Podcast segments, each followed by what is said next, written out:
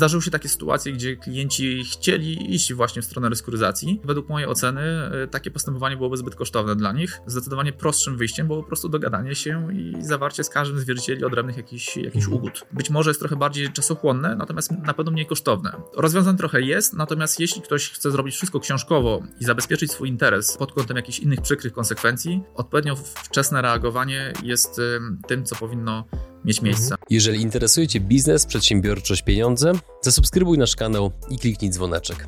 Partnerami przygód przedsiębiorców są IBCCS Tax, spółki zagraniczne, ochrona majątku, podatki międzynarodowe, Fullbacks, kompleksowa obsługa importu z Chin oraz pomoc na każdym jego etapie, Fit Group, nowoczesne kamienice gwarancją przyszłości. Milky Ice. Budujemy sieć punktów z lodami w Dubaju i Abu Dhabi. YouTube dla biznesu. Wejdź na przygody.tv i zobacz, jak wiele mogłaby zyskać Twoja firma dzięki YouTube z naszą pomocą. Linki do partnerów znajdziecie w opisie filmu. Dzień dobry drodzy widzowie, Adrian Gorzycki, Przygody Przedsiębiorców. Witam Was w kolejnym odcinku naszego programu, który prawdopodobnie dla wielu z Was będzie pomocny, ponieważ jakie są czasy, to prawdopodobnie nie muszę tłumaczyć, a osobą, która nam dzisiaj o tym opowie, co można zrobić w sytuacji, w której Wasza firma przeżywa trudności, jest Filip Kozik, dzień dobry. Dzień dobry. Czy może powinienem powiedzieć panie mecenasie? Nie, może być Filip Kozik, wystarczy całkowicie. Możemy być na ty. Możemy jak to, to nie będzie fopa. Nie, nie, nie będzie. obrażę cię. nie, chyba w tym samym wieku jesteśmy tak. No wydaje, to pięknie, więc, to rewelacja. Więc będzie okej. Okay. Filip, krótko na twój temat tego, co robisz, jak robisz, jak długo to robisz. Proszę przedstaw się naszym widzom. E, zasadniczo prowadzę kancelarię, która e, zajmuje się i prawem upadłościowym oraz prawem restrukturyzacyjnym. Sam jestem doradcą restrukturyzacyjnym, także e, jest to osoba, która no, pełni też funkcję w toku tych postępowań upadłościowych bądź restrukturyzacyjnych mhm. i docelowo, tak upraszczając tą moją wypowiedź, zajmuje się albo pomaganiem no, ludziom i firmom w trakcie tych jakby ich trudnych czasów finansowych, albo robimy wszystko, żeby te firmy właśnie bądź osoby prywatne uchronić przed widmem e, bankructwa. Mhm. Także e, to jest jakby rdzeń naszej, naszej, naszej działalności. Kancelaria już funkcjonuje od, e, od 8 lat. Tak na szybko licząc, tak mi się wydaje. Mhm. I... Tak jest w Brisie, potwierdzam. No właśnie, no ja już nie liczę tego, bo to, to po prostu leci jak z karabinu wszystko, więc mhm. ten czas, więc, więc ciężko się połapać czasami, ale rzeczywiście chyba już minęło 8 lat. Zanim przejdziemy dokładnie do tego, co, co robisz, jakie problemy rozwiązujesz, jak to wszystko wygląda, to powiedz mi, no bo specyfika waszej pracy sprawia, że jak mało kto macie dostęp do takich prawdziwych informacji, jaka jest kondycja obecnie gospodarki, a nawet patrząc jeszcze wężej, bardziej precyzyjnie, kondycja polskich firm. Czy prawdą jest, że jest naprawdę źle w tej chwili? No nie chcę brzmieć e, nadto pesymistycznie, ale rzeczywiście można zauważyć, że niektóre branże, tak jak kiedyś miało się świetnie, tak na chwilę obecną one e, coraz częściej zgłaszają się do nas i oczekują pomocy. Jakie to branże? Na chwilę obecną no, niewątpliwie będzie to branża mm, gastronomiczna, branża, jeszcze do niedawna była to branża hotelarska, w, myślę, że to chyba z wiadomych e, przyczyn. E, są to też branże, e, które docelowo zajmują się tym całym, jakby tą całą otoczką związaną z gastronomią, czyli może niekoniecznie są to restauracje czy e, tego typu podmioty, natomiast na przykład e, firmy, które dostarczają te produkty, są to firmy, które e, produkują jakieś artykuły dla tego typu branży. No i z uwagi na wzrosty na przykład e, cen prądu, e, widzę, że ostatnimi czasy rzeczywiście taka tendencja jest, że e, ta branża gastronomiczna, gastronomiczna bardzo cierpi no i szukają, mhm. szukają rozwiązań oszczędności. No i tacy klienci przychodzą do Was i co mówią? No co mówią? No mówią, że jest problem z kosztami, bo kosztów jest więcej niż przychodów. Mhm. E, no, zasadniczo w gospodarce jest tak, że nie możemy w nieskończoność podnosić cen, e, że jest pewien próg, gdzie konsument jest w stanie zapłacić za jakieś dobro określoną, określoną kwotę pieniędzy, e, no ale jeżeli koszty przedsiębiorcy rosną, no to przecież wiadomo, że no, gdzieś na czymś to się musi odbić, więc z reguły to się odbija właśnie na cenie produktu. Natomiast jeżeli wszystko nieustannie rośnie, no to ta cena też zasadniczo powinna rosnąć, ale tak jak mówię, jest próg, którego się nie mhm. przeskoczy i w pewnym momencie dochodzi do tego, że e, konsumenci po prostu przestają dane dobra bądź usługi e, nabywać. Mhm. Zadam pytanie, które ma trochę prawdopodobnie taki wydźwięk i barwę, jakbym reprezentował pewną grupę sępów w gospodarce. Okay. No ale staram się tu dotykać temat z bardzo różnych stron, więc drodzy widzowie i słuchacze, wybaczcie mi, że dotkniemy tego tematu. Jakie szanse dla biznesu stworzy prawdopodobnie ponadprzeciętna liczba upadłości firm, Twoim zdaniem? z Twojej perspektywy? Gdyby to wszystko miało miejsce w warunkach e, takich jakby naturalnych, czyli na zasadzie, że mamy firmę, która, gdzie na przykład przedsiębiorca jest e, na to. Nie zbacza na koszty, tylko po prostu inwestuje bez opamiętania i tego typu firmy no, upadają. Jeśli tego typu firmy upadają, no to oczywiście to nie jest problem, bo miejsce tych firm zajmą inne firmy. Natomiast jeżeli ogólnie y, sytuacja na rynku jest taka, że y, to, co się dzieje i w no w polityce, tak też trzeba to nazwać, e, ma to przecież przełożenie na gospodarkę. Przez to, co się dzieje w gospodarce, no to dotyka to również firm takich, które generalnie i bardzo dobrze gospodarowały i mają odpowiednią kadrę zarządczą e, i w normalnych warunkach one by nigdy nie pomyślały o tym, że mogą mieć problemy z płynnością. Także e, niestety zauważam rzeczywiście, że nie tylko podmioty, mm, które na skutek jakichś okoliczności niezależnych od nich popadły w e, trudne, trudne, w trudną sytuację finansową, nie tylko takie podmioty się zgłaszają, ale zgłaszają się też takie, które bardzo dobrze funkcjonowały, Natomiast na chwilę obecną po prostu nie dają sobie rady z uwagi na, e, na wzrosty na przykład prądu, mhm. cen prądu, wzrost e, cen paliwa i tego typu czynników. A czy nie masz na przykład też takich sytuacji w swojej kancelarii, będę drążył to pytanie, że przychodzą firmy, które mówią, panie mecenasie, upada jeden czy drugi konkurent, chcemy przejąć jego linię produkcyjną, ludzi, czy jakieś inne zasoby i tak dalej. Jak do tego mądrze podejść? A czy rzeczywiście jest tak, że w, w upadłości istnieje możliwość taka, e, taka aby nabywać pewne, pewne aktywa upadającego przedsiębiorstwa w bardzo, po bardzo jakby atrakcyjnych cenach? No bo wiadomo, jeśli przedsiębiorstwo jest w upadłości, no to przecież syndyk nie będzie mm, w nieskończoność też tych cen windował w górę, tylko no, będzie się starał jak najszybciej to wszystko upłynnić. Więc rzeczywiście jest tak, że czasami są osoby bądź też firmy zainteresowane nabywaniem tych dobrych rzeczy, które w tych upadających firmach e, e, no, występują jeszcze, prawda? Mhm. To rzeczywiście ma czasami miejsce. Znaczy wiesz, tak dopytuję o to z tego powodu, bo nie chcę, żeby ten odcinek miał taką postać, że jest fatalnie, będzie jeszcze gorzej, no bo to też nie jest tak, że każda firma będzie miała, będzie miała mówiąc bardzo kolokwialnie, przerąbane. Niektóre firmy zwyczajnie na tym skorzystają. Więc chciałem właśnie poznać Twoją perspektywę, jak mogą te firmy na tym skorzystać. No i zakładam, że właśnie takie wykupywanie za dużo niższą cenę pojedynczych elementów majątku innych przedsiębiorstw, mhm. to jest jedna z tych dróg. Tak. A czy ja na przykładzie swoim widzę, że rzeczywiście branża prawnicza, szczególnie ta, która zajmuje się upadłościami, restrukturyzacjami, no to ona nie może na, narzekać na brak zainteresowania. Natomiast no ciężko jest e, też z perspektywy prawnika stwierdzić, e, na ile pozostałe podmioty, te, które mhm. występują w obrocie, na ile one są przygotowane na to, żeby e, rzeczywiście w, orientować się aż tak szybko w sytuacji swojej konkurencji i, i działać pod takim kątem, o jakim mówisz, bo e, bądźmy szczerzy, ale prawo upadłościowe i restrukturyzacyjne ono w Polsce jest e, raczej ignorowane. Jest tematem niezbyt przyjemnym, no bo to z reguły wiadomo oznacza gdzieś tam jakąś klapę finansową, e, więc jakby wiedza na ten temat i możliwości wielu przedsiębiorców, którzy być może by skorzystali na upadłości swoich konkurentów, raczej jest niewielka, więc tutaj no też zalecane jest to, aby ewentualnie korzystać z mhm. pomocy prawnej pod tym kątem, bo rzeczywiście to może być przełożenie pozytywne później na, na ich funkcjonowanie. No to niosąc płomień wiedzy, jeżeli chodzi o, tą, o ten konkretny obszar, czego przedsiębiorcy nie wiedzą, to rozbijmy to na elementy pierwsze. Dlaczego przedsiębiorcy z tego nie, nie, korzystają? Dlaczego przedsiębiorcy są uprzedzeni względem tego? A, jeżeli, a ci, którzy korzystają, jak to robią? Na czym to polega? Jakie są mity, stereotypy? Zabierz nas w twój świat z tym zastrzeżeniem, że mów tak, żeby zrozumiał to każdy. Będę bardzo okay. wdzięczny. E, postaram się w takim wypadku. Dawaj. E, zauważyłem już e, zajmując się tym wszystkim, e, tym, tym, tym, e, tą moją dziedziną parę lat, że wielu przedsiębiorców zupełnie traci e, rachubę i nie ma totalnie wiedzy, co robić, jeżeli no, coś się złego dzieje z ich finansami, jeżeli powstają jakieś zatory płatnicze, a bądźmy szczerzy, są takie branże, jak na przykład branża transportowa, budowlana, gdzie gdyby człowiek trzymał się przepisów tych, które wynikają z ustawy prawo upadłościowe, to tam 90% firm działających właśnie w tych branżach jest niewypłacalna i tam występują podstawy do złożenia wniosku o upadłość. Niemniej przedsiębiorcy, szczególnie ci mali i średni, oni totalnie nie mają wiedzy, co robić, jeżeli popadają w ten stan niewypłacalności. A jeżeli coś takiego występuje, E, to też nie zawsze musi się to przecież kończyć upadłością. Są takie rozwiązania jak na przykład restrukturyzacja, która właśnie służy temu, żeby e, no, uniknąć bankructwa, uniknąć ogłoszenia upadłości. W toku takiego postępowania dochodzi do porozumienia z e, jakąś tam grupą wierzycieli, E, i dłużnik sobie dalej funkcjonuje, spłaca zobowiązania.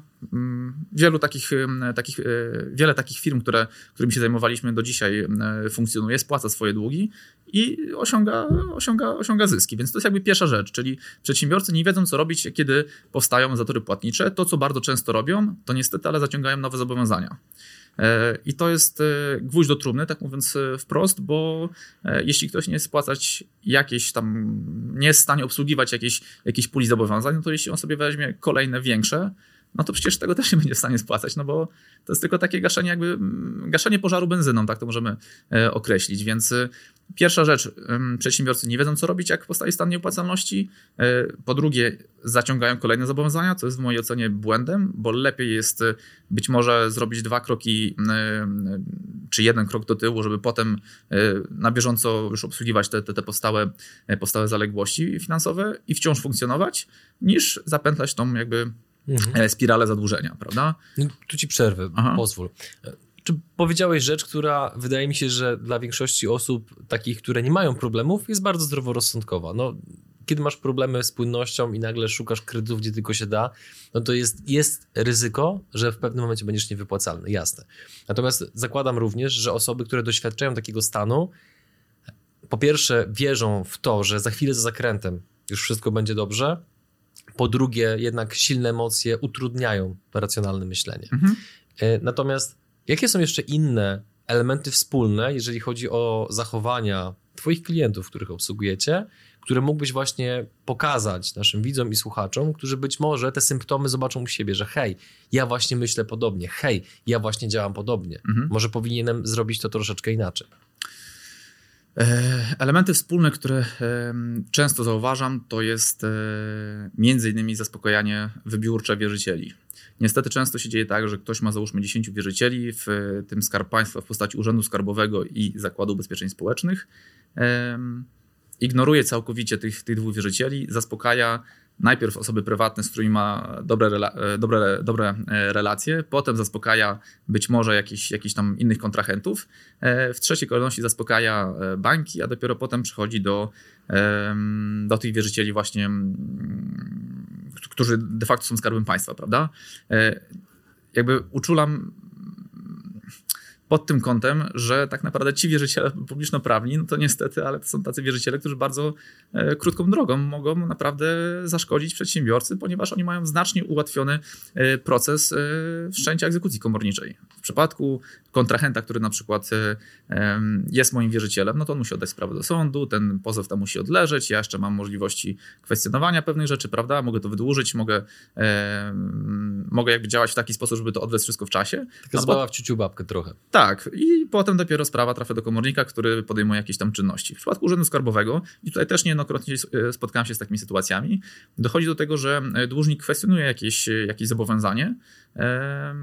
Sprawa jest aktualnie w sądzie, natomiast komornik e, właśnie z, działający z ramienia e, na przykład Urzędu Skarbowego mimo wszystko prowadzi egzekucję.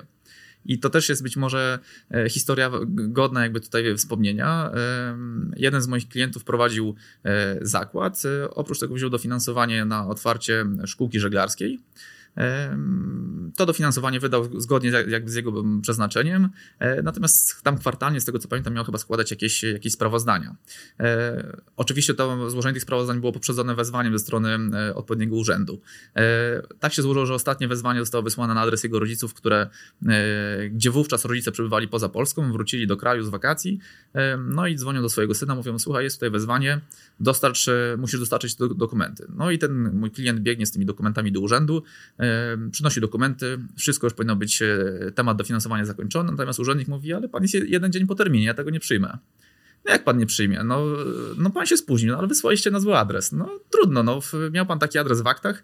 E, inny był oczywiście adres do korespondencji, ale dla urzędu wówczas to nie miało żadnego znaczenia. E, będziemy oddawali sprawę do, do, do egzekucji. No ale jak to? Przecież ja kupiłem odpowiednie kupiłem łódki, tam wyposażyłem hangar i tak dalej. Jak ja mam to teraz rozliczyć? Co mam te łódki wam oddać? No nie, będzie pan musiał oddać 200 tysięcy. E, no i komornik prowadził czynności. Zakład, który, który był jego źródłem oczywiście dochodu, został e, wyczyszczony z maszyn, bo to był zakład mechaniczny, z tego co pamiętam. Przez spóźnienie się o jeden dzień? Tak. Naprawdę? Tak. tak. Czyli oczywiście nie, nie, ma happy endu w tej historii? E, nie, no jest. Happy end był taki, że on wygrał rzeczywiście po dwóch latach w sądzie, z, z, sądząc się z urzędem skarbowym, natomiast E, w zamian dostał równowartość tych aktywów, które, tych jakby ruchomości, które zostały przez e, komornika spieniężone. Natomiast no, facet przez kilka lat Boże. nie mógł prowadzić interesu, który funkcjonował paręnaście lat.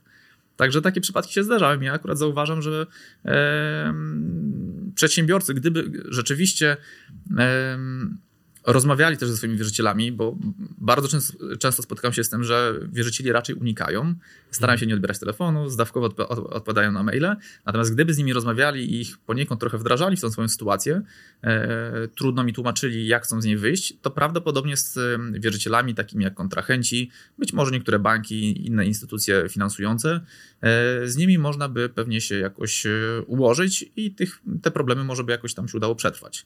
Natomiast z tymi wierzycielami, którzy są no, najbardziej agresywni, no to jest właśnie niestety Urząd Skarbowy i ZUS. I tutaj no, wielokrotnie spotkałem się z tym, że nie ma przebacz i niestety e, to są wierzyciele, którzy bardzo często doprowadzają już właśnie firmy do takiej sytuacji, gdzie upadłość jest jedynym wyjściem. Mhm. Pytanie a propos urzędników. Czy masz takie obserwacje, że nastawienie urzędników wobec firm z roku na rok się poprawia? Czy mówiąc znowu kolokwialnie, pieszczotliwie, jest cały czas taki sam syf. Nie chcę generalizować, bo oczywiście w, są różne osoby i w niektórych urzędach można trafić na bardzo e, no, kompetentne i pomocne osoby. Natomiast raczej tendencja jest taka rzeczywiście, że przedsiębiorca to jest złodziej, który, który okrada wszystkich dookoła i trzeba go zgnoić. Czyli klimat byłego ustroju wciąż jest żywy. Niewątpliwie tak. Pomimo 30 lat tak. zmiany.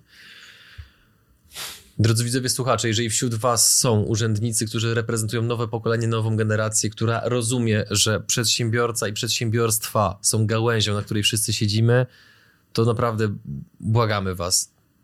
Sprawiajcie, żeby te urzędy pracowały po prostu lepiej i chroncie tak naprawdę ten kapitał, który wspólnie mamy, jakim jest 2 miliony polskich firm? 2 miliony chyba, chyba tak. To jest, to, jest, to, jest, to jest ogrom. Idąc dalej,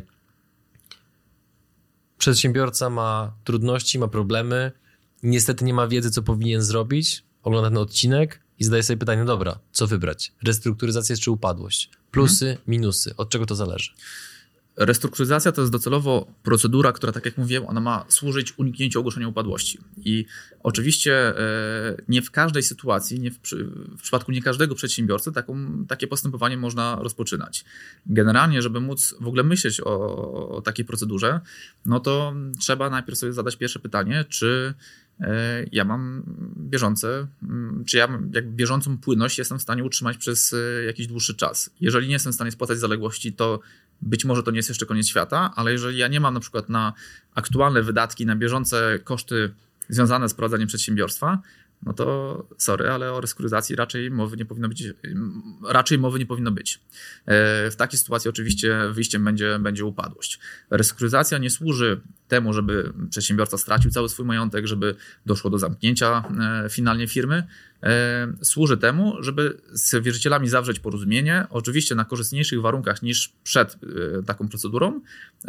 I chodzi głównie o to, żeby ten podmiot dalej funkcjonował, spłacał swoje zobowiązania, plus regulował oczywiście bieżące, bieżące koszty.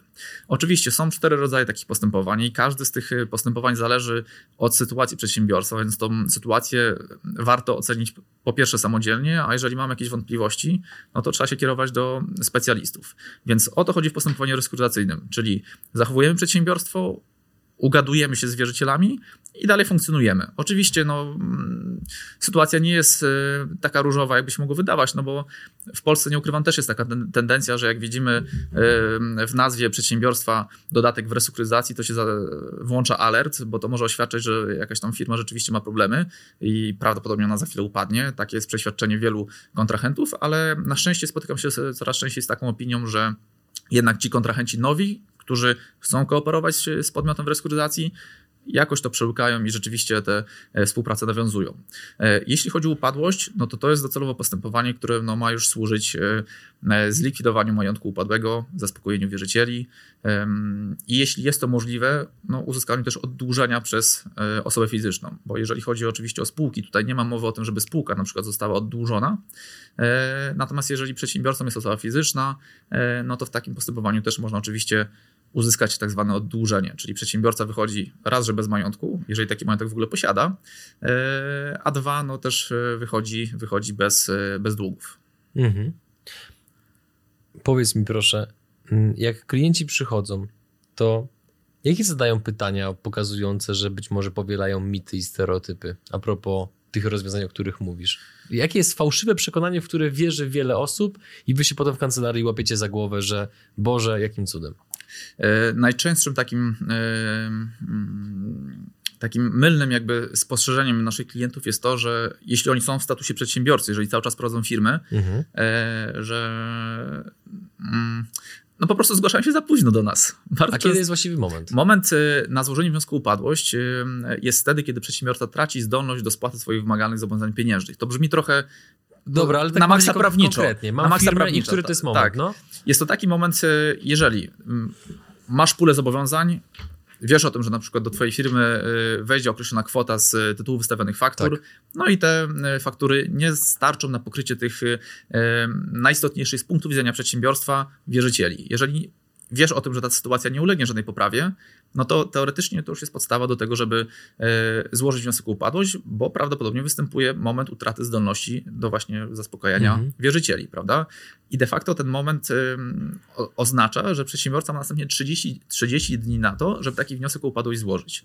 Jeżeli tego wniosku nie złoży w tym określonym czasie, no to niestety będzie mógł się liczyć z negatywnymi konsekwencjami. Czyli właśnie. jakimi? Na przykład to może być odpowiedzialność odszkodowawcza, może być to odpowiedzialność członka e, zarządu spółki ZO z artykułu 299 KSH, e, może być to odpowiedzialność podatkowa, może być to zakaz prowadzenia działalności gospodarczej w przyszłości. E, Na jak długo? Od roku do 10 lat. Może też się to wiązać na przykład z tym, że przedsiębiorca będzie miał postawione zarzuty polegające na tym, że na przykład Urząd Skarbowy stwierdzi, że ktoś permanentnie nie reguluje podatków. E, i złożenie wniosku o upadłość niejednokrotnie w przypadku naszych klientów, e, klientów skutkowało tym, że te zarzuty rzeczywiście potem zostały no, zdjęte z tego, z, tego, z tego dłużnika, no bo złożenie wniosku o upadłość w takiej sytuacji nie może być wyrazem tego, że ktoś permanentnie tak. nie chce spłacać swoich zobowiązań, w tym podatków, no tylko po prostu jest w trudnej sytuacji no nie? i korzysta z mhm. upadłości. Także terminowe złożenie wniosku o upadłość firmy w bardzo wielu sytuacjach jest kołem ratunkowym, ale klienci no, przychodzą załóżmy pół roku po tym, jak ten moment na złożenie wniosku występuje i trzeba szukać innych rozwiąza rozwiązań. No, takim może być na przykład upadłość konsumencka, która jest na chwilę obecną bardzo popularną metodą wychodzenia z zobowiązań. E, natomiast wtedy trzeba pamiętać, że no, żeby taką upadłość konsumencką ogłosić, no to trzeba się jakby pozbyć swojej działalności gospodarczej, co jest mm. akurat bardzo proste, no bo to wystarczy pójść do urzędu, prawda?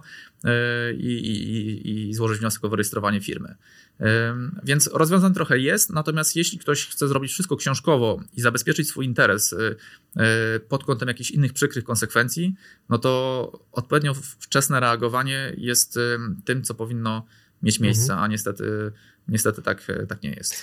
Jak z tego, co mówisz, tak sobie myślę, że kurczę, dla przedsiębiorców to musi być zarąbiście trudne, żeby nawet ten moment, o którym teraz powiedziałeś, żeby go określić na zasadzie, dobra, już skończyły mi się opcje, już nie mam co innego, żeby, żeby te zobowiązania regulować, no bo jeżeli ktoś prowadzi firmę 5, 10, 15 mhm. lat, taka firma, czy tego chcemy, czy nie, staje się immanentną częścią naszej osobowości, naszej tożsamości życiowo-zawodowej.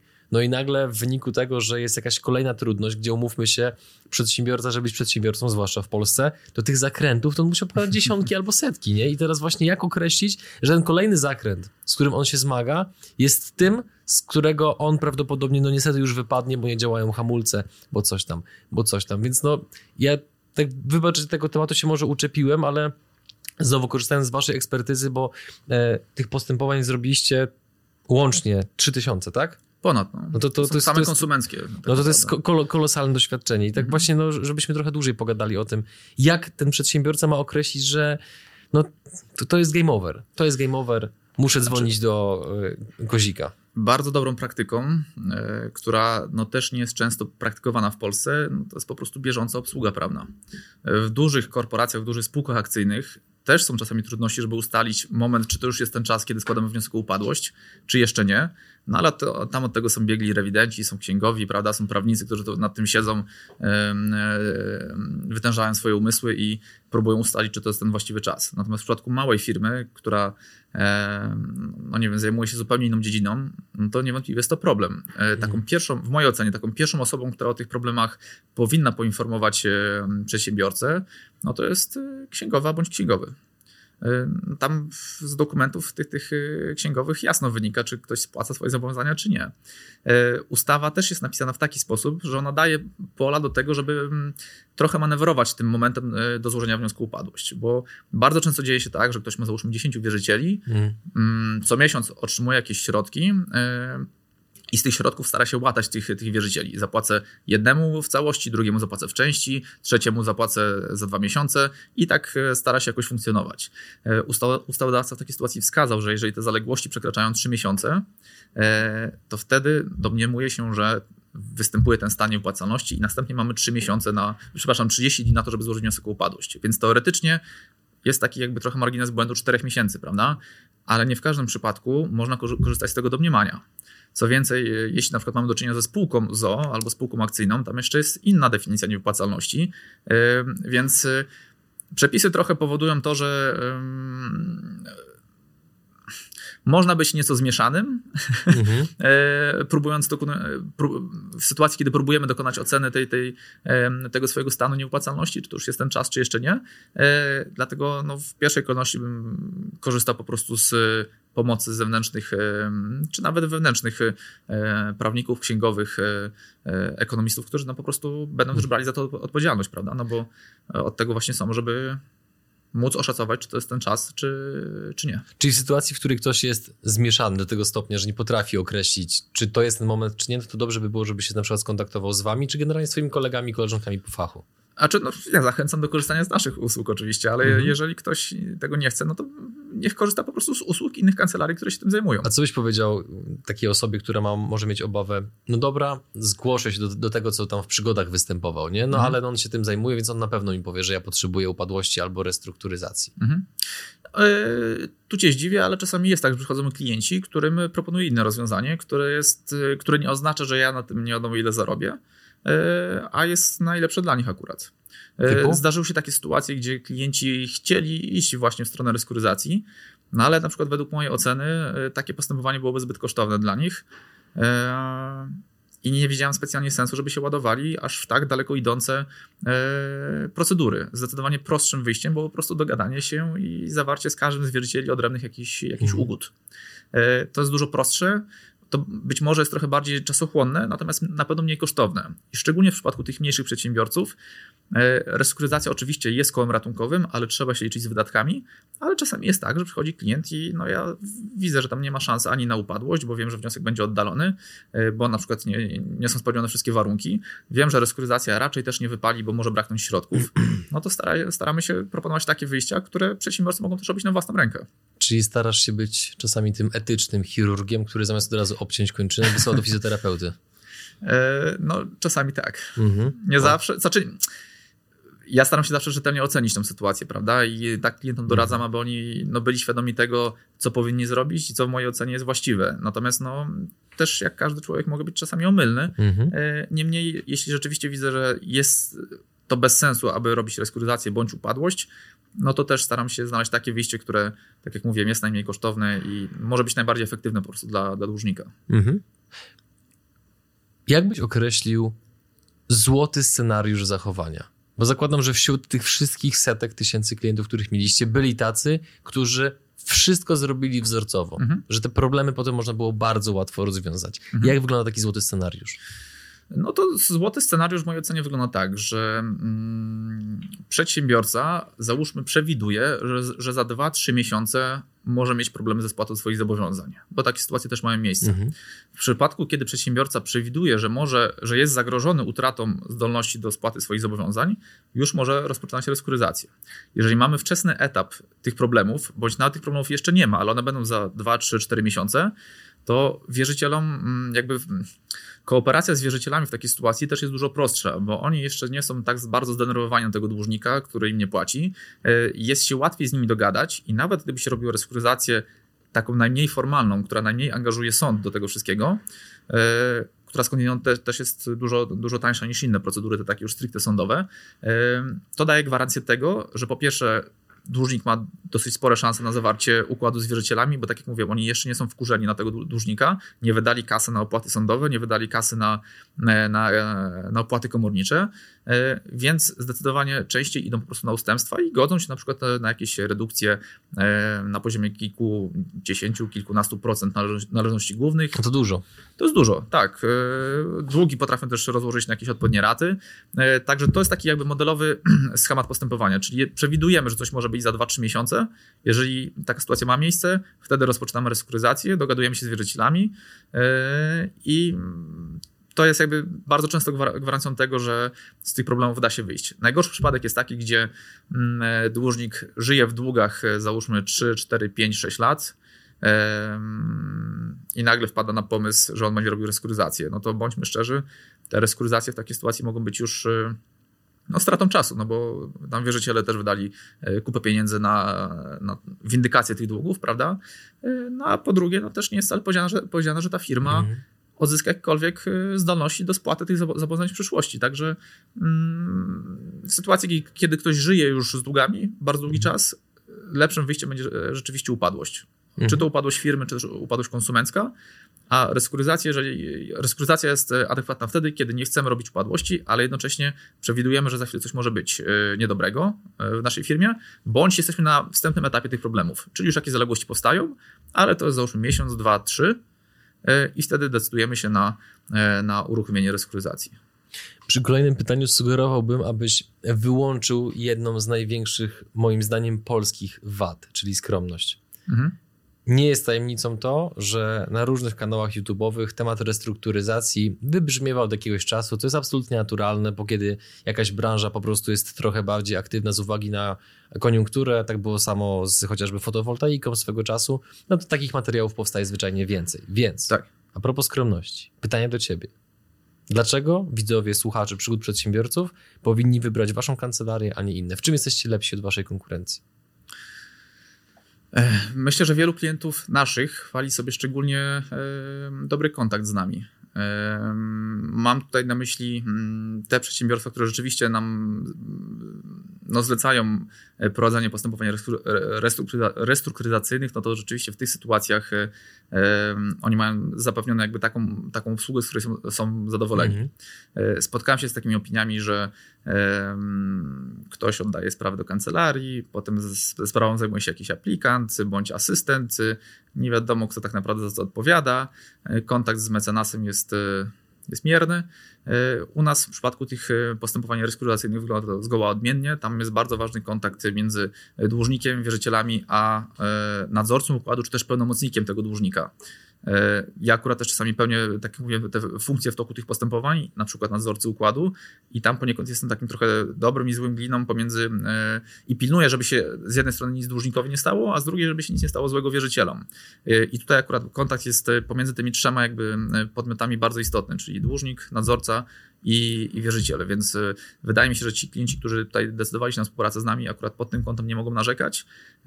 No i wielu też to akurat sobie, sobie chwali, więc mam na, nadzieję, że tak też mhm. w, ta, ta kooperacja wygląda w innych kancelariach, ale z drugiej strony też czasami słyszę, że bywa z tym, z tym różnie. Mhm. Jakie cechy musi spełniać przedsiębiorca, aby być klientem, którego wy chcecie obsłużyć?